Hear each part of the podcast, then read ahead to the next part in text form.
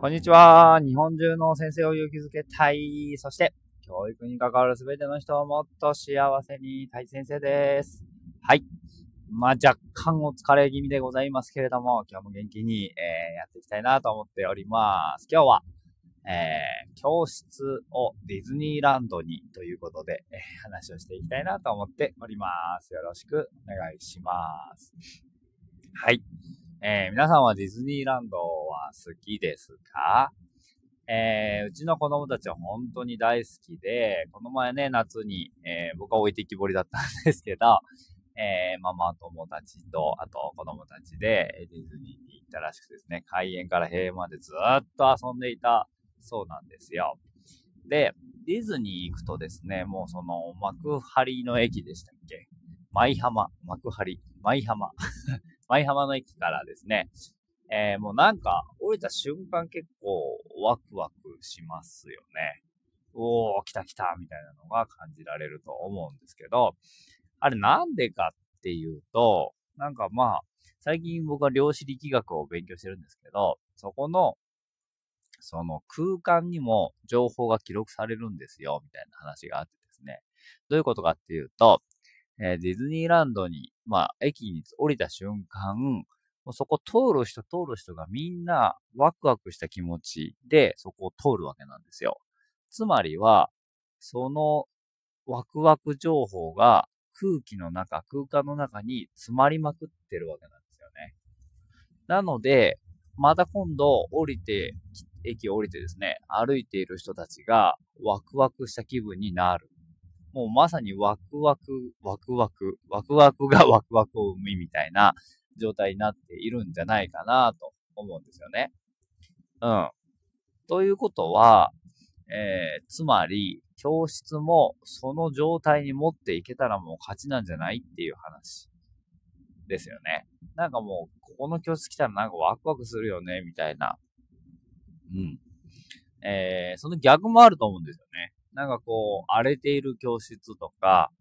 えー、なんか殺伐とした教室は、そこに踏み入れるたびにみんながちょっとテンションが下がるわけですよ。殺伐とした空気を感じるわけですよ。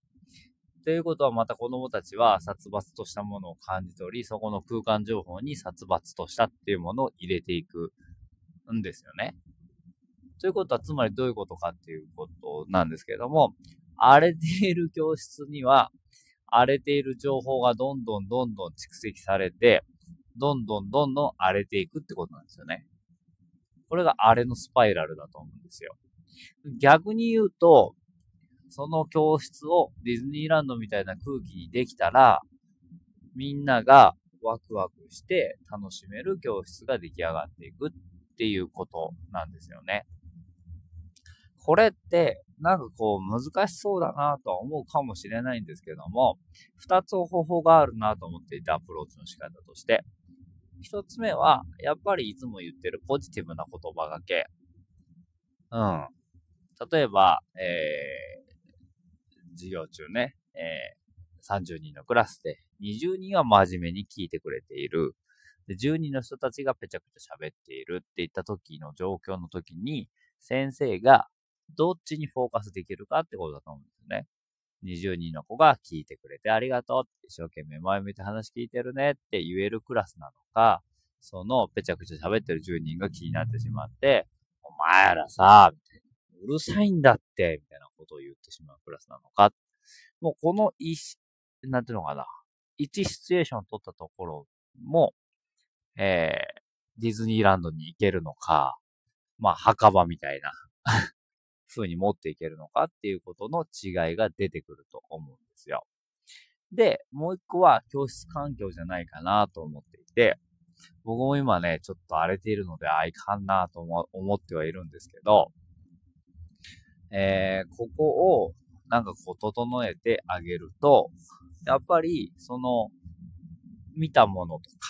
目に見えるものから得る情報があったりとか、それを見た瞬間に、あ、いいねって思っ得る空気があったりとか、っていう情報がまたこれもディズニーランドに向かうのか、墓場に向かうのかっていう違いが出てくると思うんですけど、なんかもうそういう一つ一つを整えていくことで、まずは、なんかこう、向かっていく先が変わってくるんじゃないかなって思うんですよね。あとは、授業の中に、例えば、笑いを入れる。1時間授業をやってて、一回も笑いのない授業ってやっぱり辛いですよね。自分がなんかこう話を聞きに行ったとして、45分間薬とも笑わない、誰とも喋らないみたいな。ただただ話を聞くだけっていうのはとっても辛いなと思うので、うん。これは何かこう、45分の中にいくつか笑いを起こせる仕組みを作っておくのが大事なんじゃないかなというふうに思っていまして、はい。で、これでも、まあ、ディズニーランドに向かうのか、墓場に行くのかっていうことが決まってくるんじゃないかなって思うんですよね。で、教室をディズニーにできたらもう勝ち、勝ちというか、勝手に子供たちが来て、ワクワクして勝手に帰っていってくれるので、もうなんか空間情報はワクワクでどんどんどんどん埋め尽くされるわけじゃないですか。で、今日なかなか大変なことが起こったんで、うわーと思ったんですけど、6時間目の最後は、みんな笑いながら帰ることができました。何やったかっていうと、まあ、ひたすらゲームを投入したということなんですけども、最初3つかな ?4 つぐらいは僕が手動でゲームをやったんですけど、あ、クッキーがちょっと和らいできたかなとかいうところで、もう子供たちに、お楽しみ会係さんに、もうバトンタッチして、今からできるって言ったら、まあそれは見事に楽しそうにゲームをやっていました。で、その姿を見ていて、あ、これだな、これと思ったんですよ。やっぱりこう、ゲームで笑いを起こしたりとか、楽しいなっていう気持ちになってもらったりとか、っていうのがないとなかなか辛いなと思うので、やっぱり一日一個でいいので、何かゲームとかワークとか、うん、子供たちがワクワクするようなものを一つ入れてあげるだけで、全然教室の雰囲気は変わってくるんじゃないかなっていう裏付けができるんじゃないかな。ね。空間情報にワクワクを詰め込むって。なんかそれだけ聞くとちょっと怪しげかもしれないんですけど、でももうほんとそうですよね。ディズニー行くと、えー、ワクワクするし、えー、お葬式の会場行けば、なんかこう悲しい雰囲気になるし、悲しみを味わうって感じになると思うので、ということなんじゃないかなと思っています。ということで、はい。皆さんの教室は今どちらに向かっているでしょうか？ディズニーランドですか？お墓場ですか？お墓場ってことですね。墓場ですか？っていうことを考えながら明日からも、まあね、きっとすぐできることもあると思いますし、なんか、ここ行けないなってとこは、そういう目で見てみると、見つかってくるんじゃないかなと思うので、はい。えー、ぜひ、えー、逆に言うと、自分が、まあ、ある意味1年間で一番長く過ごす場所、家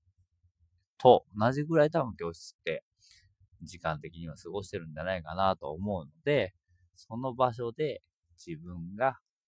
こう疲弊してしまう、疲れてしまう、嫌な気持ちになる場所にするのか、ワクワクして気持ちのいい場所にするのかっていうのは結構大事なことなんじゃないかなって。ね。まあ生活の質が上がるか下がるかっていうのもその辺に関わってくるんじゃないかなと思っております。ということで、私は明日から教室をもうちょっと綺麗にしなきゃいけないなと反省をしました。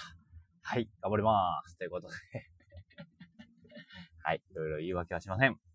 まず、綺麗にしていきたいなと思っております。ということで、今日は、